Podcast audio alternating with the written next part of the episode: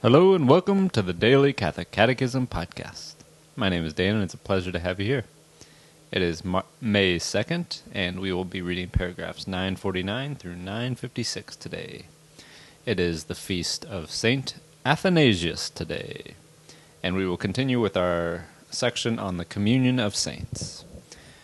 And we begin in the name of the Father and of the Son and of the Holy Spirit. Amen. Roman numeral 1 Communion in Spiritual Goods. In the primitive community of Jerusalem, the disciples devoted themselves to the apostles' teaching and fellowship, to the breaking of the bread and the prayers. Communion in the faith. The faith of the faithful is the faith of the church, received from the apostles. Faith is a treasure of life, which is enriched by being shared. Communion of the sacraments. The fruit of all the sacraments belongs to all the faithful. All of the sacraments are sacred links uniting the faithful with one another and binding them to Jesus Christ, and above all, baptism, the gate by which we enter into the church. The communion of saints must be understood as the communion of the sacraments. The name communion can be applied to all of them, for they unite us to God.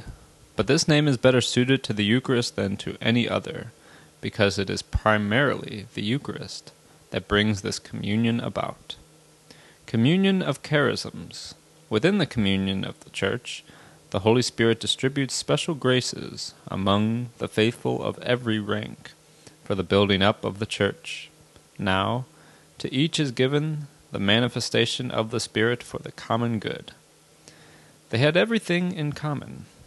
Everything the true Christian has is to be regarded as a good possessed in common with everyone else. All Christians should be ready to, and eager to come to the help of the needy and of their neighbors in want. A Christian is a steward of the Lord's goods.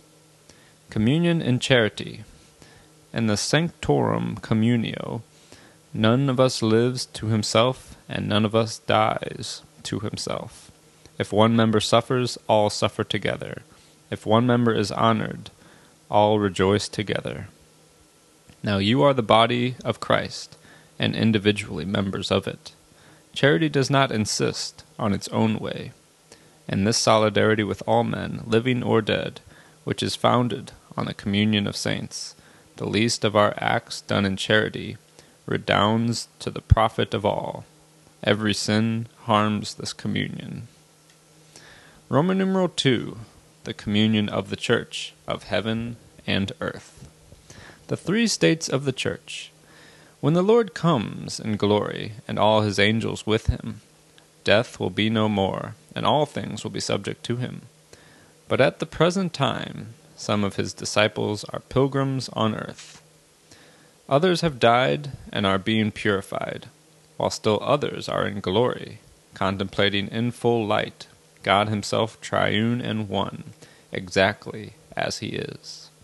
All of us, however, in varying degrees and in different ways, share in the same charity towards God and our neighbors, and we all sing the one hymn of glory to our God.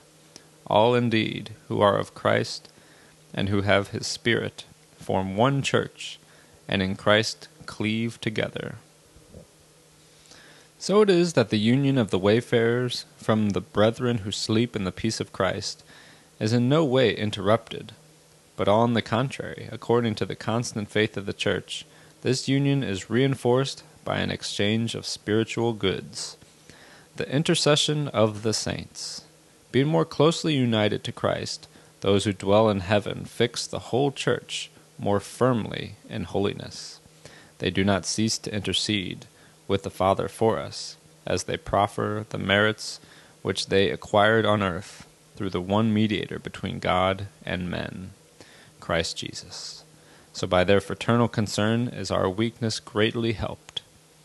Do not weep, for I shall be more useful to you after my death, and I shall help you then more effectively than during my life. I want to spend my heaven in doing good on earth.